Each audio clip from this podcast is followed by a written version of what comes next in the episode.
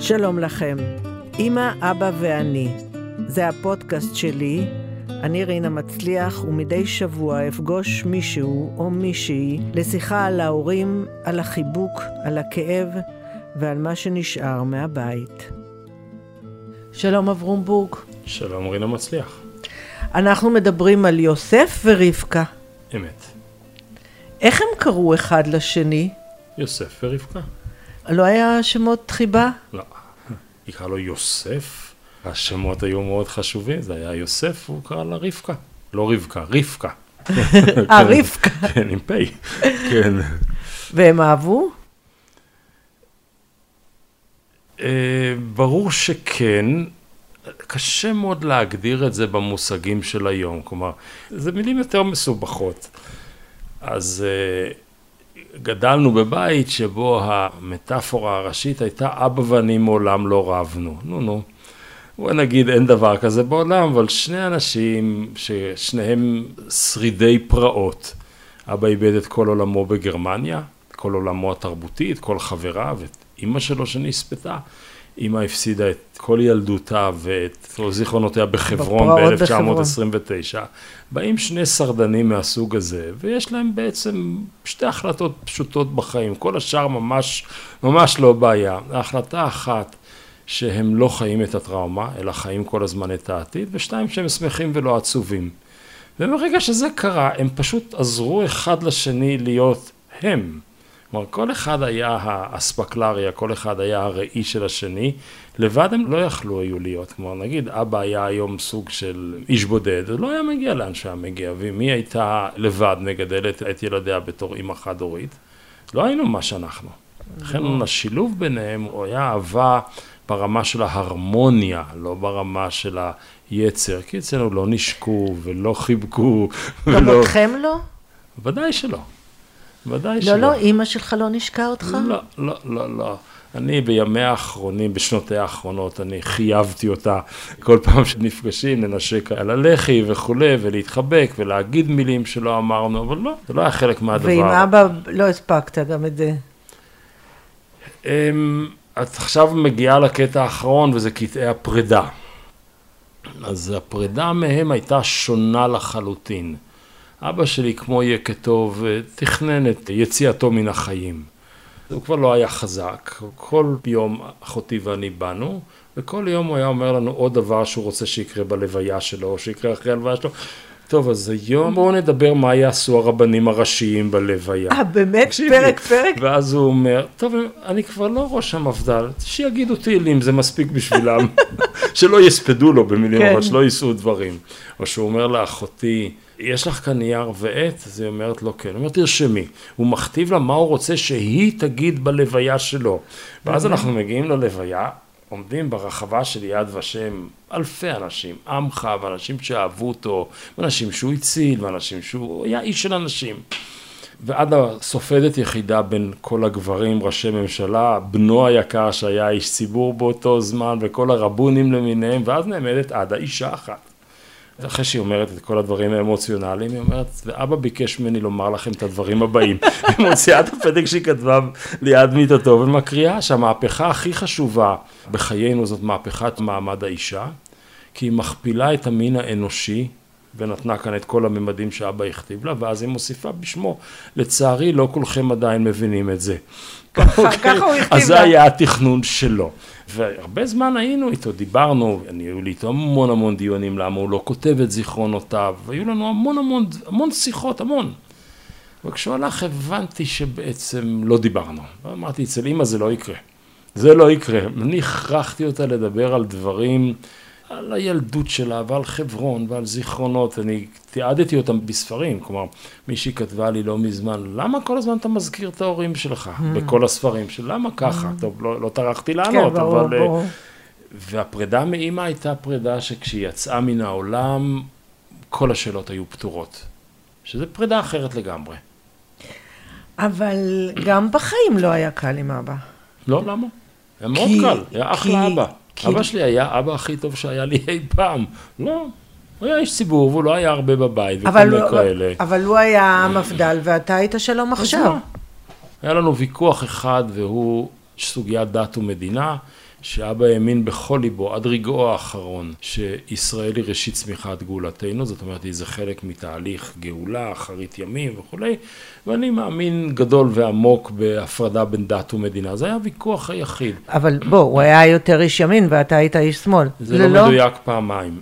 פעם ראשונה, את עושה משהו שהוא טעות מאוד נפוצה. את לוקחת את סמוטריץ' ואומרת, אה, הוא עומד לא, בראש... לא, אני לא רוצה, כי אני דווקא חייתי את המפד"ל. אז אבא שלי היה יושב ראש הפועל המזרחי, שזה האגף הסוציאליסטי אני, של המזרחי. אני לא משווה עם סמוטריץ' בכלל, לא, אבל ת... עדיין. לא, לא, לא. המפד"ל לא היה שלום עכשיו. התשובה היא, תקשיבי רגע, רק היסטוריה, לא, לא עובדות. נו. אבא שלי היה הפועל המזרחי, לכן בתפיסה החברתית שלו הוא היה סוציאליסט לחלוטין. אחותי המנוחה, גרה כל ימיה בקיבוץ דתי בעין הנציב, ובקיבוץ הדתי, כשאבא יושב ראש המפד"ל הצביע מפ"ם, כי זה היה הבית שלנו, אבא שלי, כמו כל שרי המפד"ל, שפירא וורפטיק, הצביעו נגד כיבוש מזרח ירושלים, רמת הגולן והגדה המערבית. אבא שלי היה אחד משני השרים היחידים בממשלת ישראל, הוא ולוי אשכול, שהצביעו בעד חנינה לאייכמן. זאת אומרת, העמדות שלו לא היו רחוקות במילימטר מהעמדות שלי.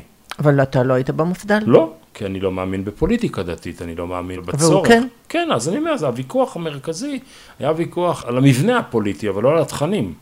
נגיד, איך הוא הגיב כשנפצעת בהפגנה שבה אמיל גרינצווייג קודם כל הייתה הפרדה מוחלטת בבית, בין מה שקורה בציבוריות לבין מה שקורה בבית. באמת, ממש? כן, מעולם לא הפסיק שום דבר, זאת אומרת, הנכדים המשיכו לבוא, אנחנו כל הזמן באו לב...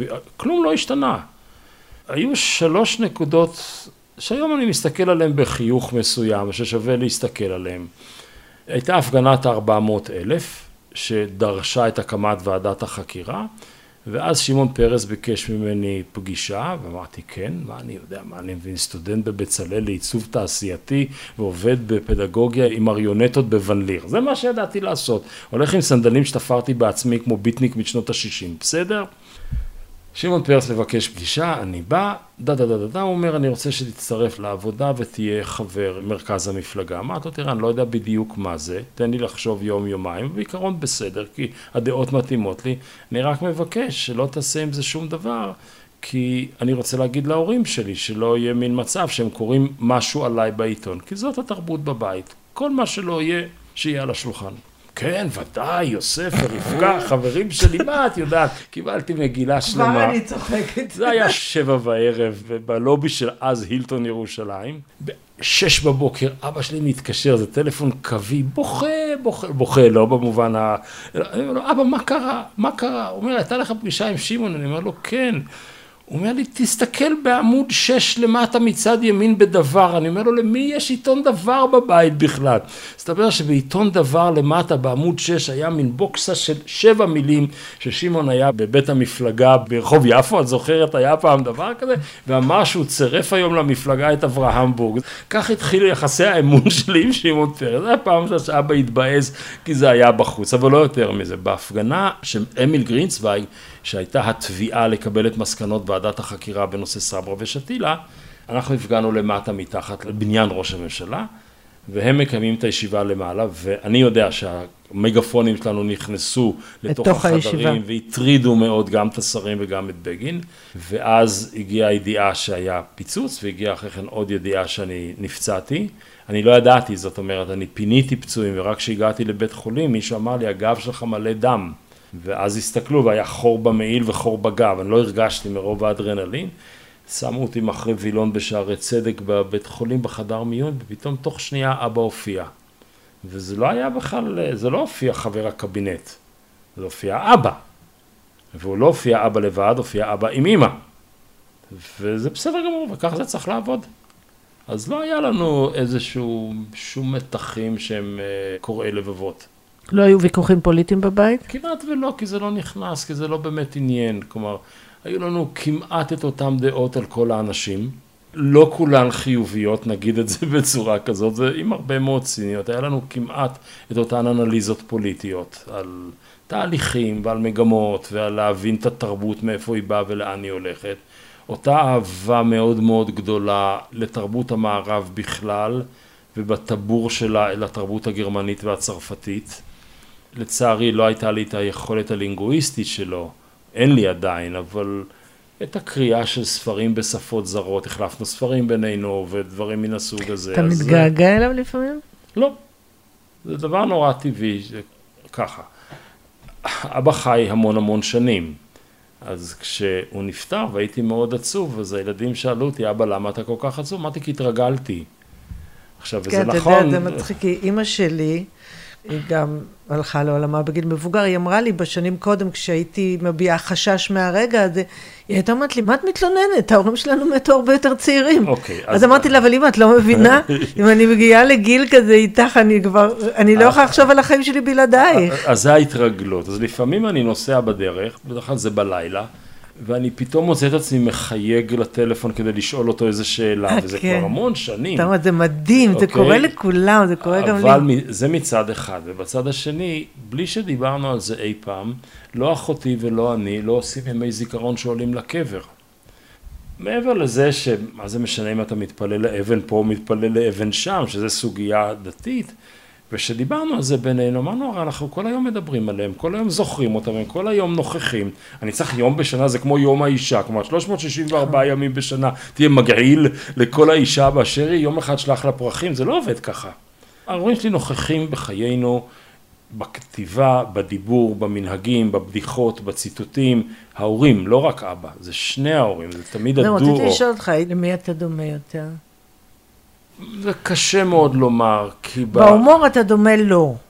קצת בציניות וזה, לא? ציניות? אני, על מה אתה מדברת? לא, באמת. נגיד ככה. כאילו, אני כשבאתי לפה אמרתי כל הדרך, איך אני אגיד לאברום שלא יהיה ציני הפעם בשיחה הזאת? מאוחר פשוט. איך אני אומרת לו את זה בלי לפגוע? לא, זה לא פוגע בי, אני אגיד ככה. אמ, מאימא קיבלתי את השפה, רהיטות. היא דיברה עברית הרבה יותר טוב ממנו. עברית יותר עמוקה ויותר שורשית ובאופן מצחיק היא לימדה אותו יידיש, הוא היה, היה לו תוכנית רדיו כל יום רביעי בכל ישראל, הוא היה משדר פרשת שבוע למעבר למסך הברזל, עד היום באים רוסים מבוגרים או אנשים מברית המועצות ואומרים לי אבא שלך החזיק לנו את הזהות היהודית בחיים, היידיש לא הייתה נפלאה, הוא למד אותה מאימא, אבל את העברית שלי קיבלתי מאימא ואבא שלי, אפרופו ציניות, היה אומר, אברום, כשאתה רוצה שלא יבינו אותך, אתה מדבר עברית, אוקיי? ממנו מה שקיבלתי זה משהו שהוא מתנה, מתנת פיפיות. זה את היכולת לראות תמונה גדולה. אבל אז אני נופל הרבה פעמים על הפרטים הקטנים. זאת אומרת, אני באמת מעניין אותי לראות מגמות ולראות כל מיני זה. ומה זה פוליטיקה בסוף? ההוא אמר לי והוא עשה לי ואכלו לי ושתו לי. אבל הוא היה פוליטיקאי טוב. הוא היה פוליטיקאי נפלא. הוא היה גאה בך בפוליטיקה, במה שאתה עושה? כי כשהוא נפטר, באיזה תפקיד היית? אני חושב שהייתי יושב ראש הכנסת. אז הוא זכה לראות אותך יושב ראש הכנסת? כן, אני משוכנע שכן. אמ, אה, ודאי, כן, אני ביקשתי מרובי ריבלין, שהיה סגן שלי, להחליף אותי ביום השנה לרבין, וכל השמאל קפץ עליי כמו אני לא יודע מה, אמרתי, מה אתם השתגעתם? זה רובי. זה פרטנר שלי לכל דבר ועניין, כן, אבא היה. אמ, סוגיית הגאווה לא הייתה מימד בשיחה המשפחתית, אוקיי? אני אתחיל עם משהו קטן ונלך למקומות יותר גדולים. כשנהייתי יושב ראש ועדת חינוך של הכנסת, אז הוא נתן לי פתק. החינוך מתחיל מאה שנה לפני שהילד נולד. זה אינפוט שכל הזמן יהיה לך בראש פרופורציות, עד שאתה רב עם אה, הסתדרות המורים ועם בן שבת, ורן ארז בטח היה אז, גם, הוא גם כבר אז ועוד אז, תזכור את הפרספקטיבה. ועברו ימים ועברו שנים, הייתי יושב ראש הסוכנות ויושב ראש ההסתדרות הציונית העולמית, והיה קונגרס המאה לציון מאה שנה לקונגרס הציוני, היה אירוע ענק באולם בבאזל שבו הרצל הכריז את התוכנית הציונית שלו. והזמנו את המעט מאוד אנשים ששרדו והיו בקונגרס הראשון אחרי מלחמת העולם השנייה, אחרי השואה, ואבא אחד מהם. עכשיו, את מתארת לעצמך את ה setting אני, איש צעיר, עומד על הבמה הכי מרכזית של העם היהודי ברגע ההוא, זו לא במה הכי חשובה, אבל ברגע ההוא היא נכון. הייתה. עם ממדים היסטוריים אינסופיים, ואבא שלי יושב שם למעלה ביציע עם אימא שלי, ואנחנו מבלים את כל הימים האלה בעיר כמובן, ואני יודע שכשאני נואם למטה, מקשיבים לי כל הדורות הציונים שהיו, וכל הדורות הציונים שיהיו, ואבא ואמא. זה מרגש. זה, זה מרגש, זה יושב עליך. בסוף היה לי את רשימת השמות ואף אחד לא ידע שאני הולך לעשות את זה וביקשתי מכל אחד מהניצולים, מאלה שהיו בקונגרס, לעמוד על הרגליים. והזכרתי את כל השמות ואת השם שלו לא קראתי. ואז נשמתי עמוק ונתתי לכמה שניות לזה ואמרתי ואני מבקש מאבי מורי. וואו. אז זה היה הרבה פחות וואו, עניינים של גאווה, וזה היה הרבה יותר עניינים של כבוד הדדי, לא במובן הנפוח של המילה, אלא במובן של respect, של וואו, וכשנאמתי בכנסת, בכל מקום שנאמתי, פתחתי ואמרתי ברשות אבי מורי או ברשות אמי מורתי. כי זה חלק מהדדיות של הוקרת תודה. וזה חלק גם ממה שמאפשר אחרי כן חיים תקינים ברמה היומיומית, הקטנה, עם המכנסיים הקצרים כן. והילדים שצועקים וצריך להחליף חיתול. כי, כי זה מייצר נורמליות, זה מייצר איזשהו חום שחייבים אותו. העולם הציבורי הוא עולם ששורף משפחות. ואתה חייב כל הזמן לעמול, והייתה לי דוגמה מאוד טובה, איך לקיים משפחה נורמלית, טובה, בעולם שורף. איך הוא היה מגיב לזה שהורדת את הכיפה? זה, זה היה, זה היה נאן אישו, ואני אסביר לך למה. הסוגיה לא כל כך איך הורדתי את הכיפה, כמו שהעולם הנורמטיבי שלי השתנה. אז בואי נדבר רגע על הכיפה, ואז על העולם הנורמטיבי. עברתי במסדרון של קומת הוועדות בכנסת כשבעת אלפים פעם בימי חיי, הלוך ושוב על סד... ופעם עברתי ואני לא יודע למה, והסתכלתי על התמונות מחזור שתלויות על הקיר. ואני מסתכל, אני רואה בכנסת הראשונה תמונה של אבא שלי, אז הוא היה גם סגן יושב ראש הכנסת, לאחר מכן הוא נהיה שר הבריאות, רב אורתודוקסי מברלין, בלי כיפה. אני עובר טק, טק, טק, חמש כנסות, מ-48-9 עד 68-9, אבא בתמונת מחזור של הכנסת, רב אורתודוקסי בלי כיפה. מה, רגע, עוד פעם, חוזר, הלוך ושוב, לא, לא יכול להיות. הלכתי ללשכת העיתונות הממשלתית, חיפשתי את התמונה, מצאתי אותה, הפכתי לצד השני, אולי מאחורה יש, גורנישט.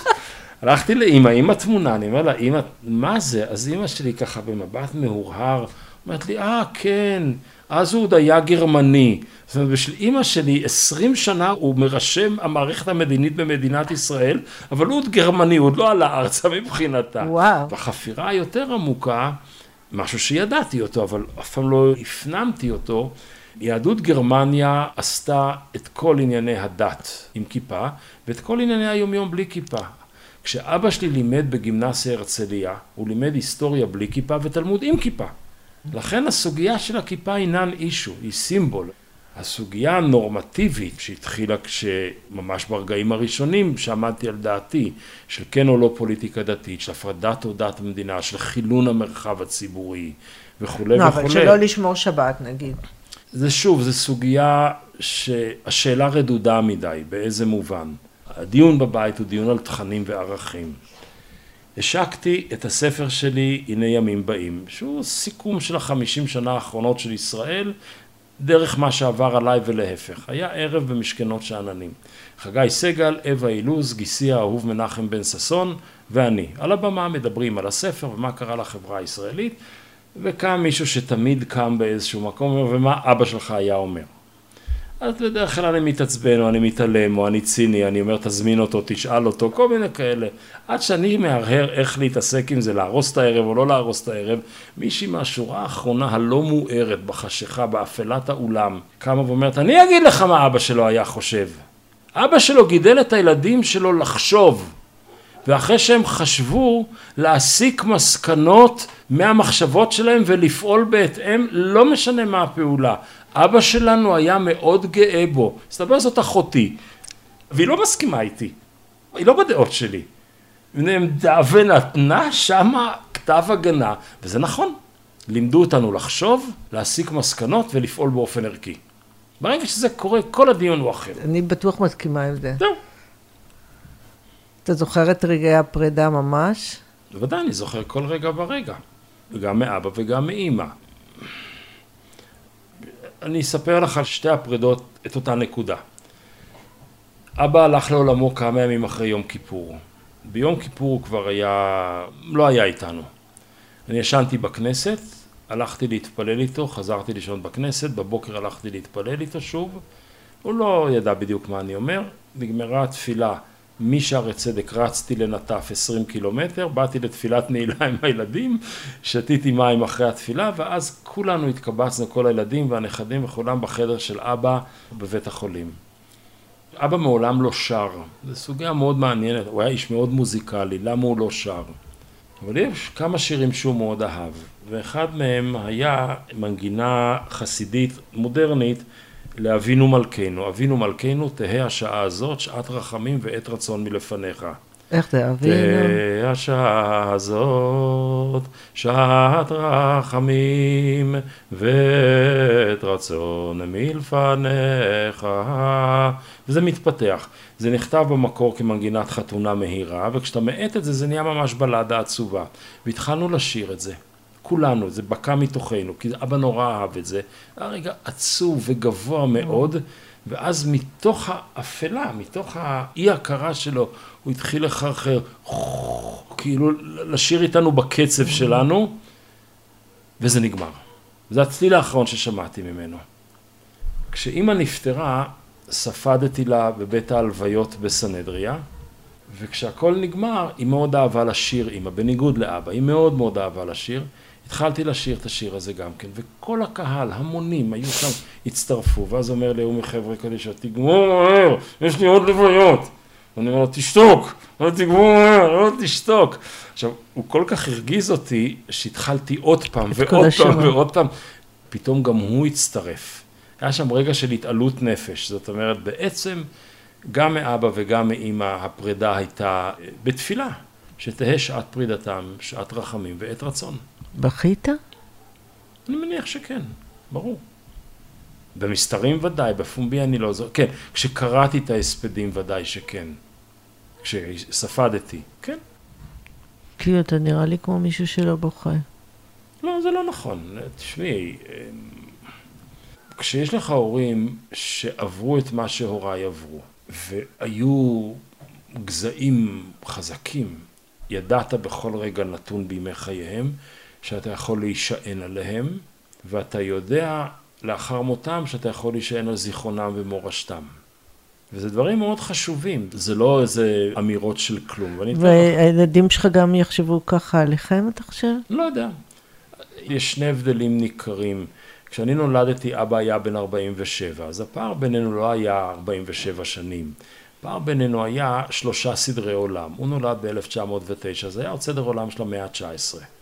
אז הוא נולד בסדר עולם של המאה ה-19, לכן גרמניה שבין שתי המלחמות והשואה, ולכן הקמת מדינת ישראל. וואלה, זה מדף ספרים בהיסטוריה, זה לא כן. לא פשוט, וכנ"ל לגבי אימא, זאת אומרת, זה מרחקים מאוד גדולים. פער ביני ובין הילדים הוא לא כזה, אנחנו חברים. נגיד ההיררכיה הרבה יותר שטוחה מאשר ההיררכיה כן. שהייתה בדור הקודם. אז זו סוגיה הראשונה. הסוגיה השנייה היא השותפות באלף ואחד דברים. אנחנו הרבה יותר מעורבים בחיים של הנכדים שלנו ממה שההורים היו מעורבים בחיינו.